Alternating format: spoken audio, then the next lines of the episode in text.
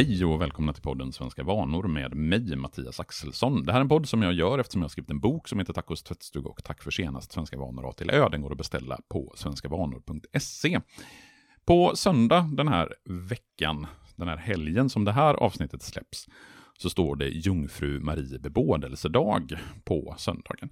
Det är den 21 mars som Jungfru Marie bebådelsedag infaller i almanackan. Och det beror ju på att sedan 1953 så är den riktiga Jungfru Marie bebådelse den 25 mars ingen egen helgdag, utan man har flyttat Jungfru Marie bebådelsedag till närmast liggande söndag.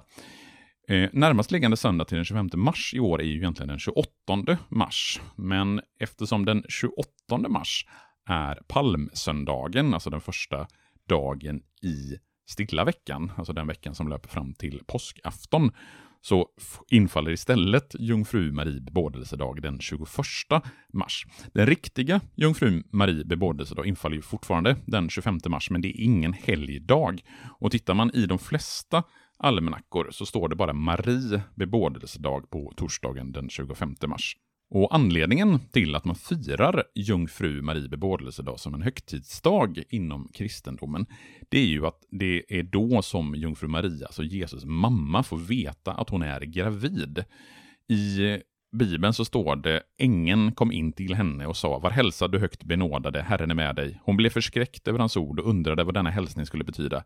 Då sa ängeln till henne, var inte rädd Maria, du har funnit nåd hos Gud, du ska bli havande och föda en son och du ska ge honom namnet Jesus. Och bebådelse, det betyder att man ger ett budskap eller att man lämnar underrättelse om någonting. Och det är ju det som ängeln gör i den här berättelsen från Lukas evangeliet. Lämpligt nog så infaller ju då Jungfru Marie bebådelsedag nio månader före Jesus födelsedag den 25 december.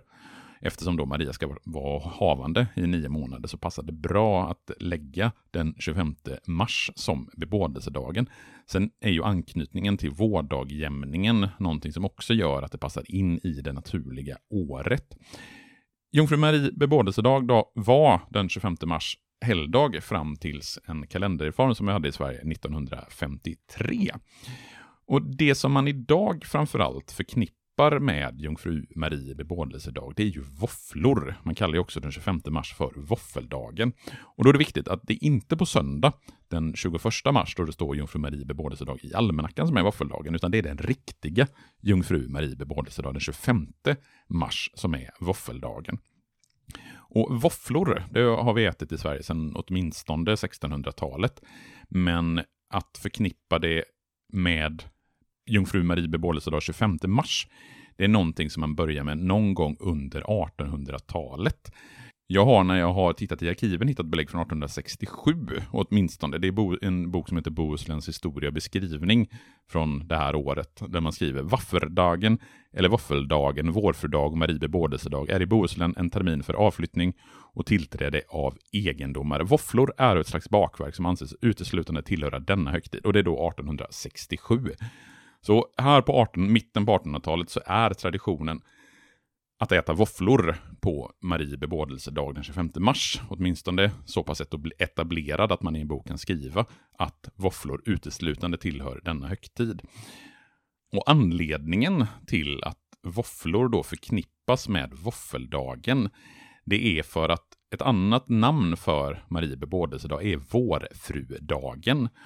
Och genom att slarvigt uttala vårfrudagen, våfferdagen, varfradagen, våffeldagen så har det då blivit våffeldagen. Vårfrudagen har blivit våffeldagen. Och det här är också någonting som går att belägga tillbaka till åtminstone mitten på 1800-talet. Att eh, det är förvridningen av namnet vårfru som har givit våffeldagen. Det är alltså ingen modern företeelse eller modern myt, utan jag har hittat belägg i tidningar som, från 1869 eh, där man beskriver att det är den här förvrängningen av vår fru som har lett till att man kallar dagen för våffeldagen. Så den 25 mars nästa vecka, då är det våffeldagen, vårfrudagen, jungfru Marie bebådelsedag, den riktiga. Och det är då man kan äta våfflor med grädde och sylt. Vill du veta mer om svenska traditioner och högtider, gå in på svenskavanor.se och beställ min bok Tacos tvättstuga och tack för senast, Svenska vanor A till Ö, så hörs vi igen om en vecka. Ha det så bra tills dess. Hej då!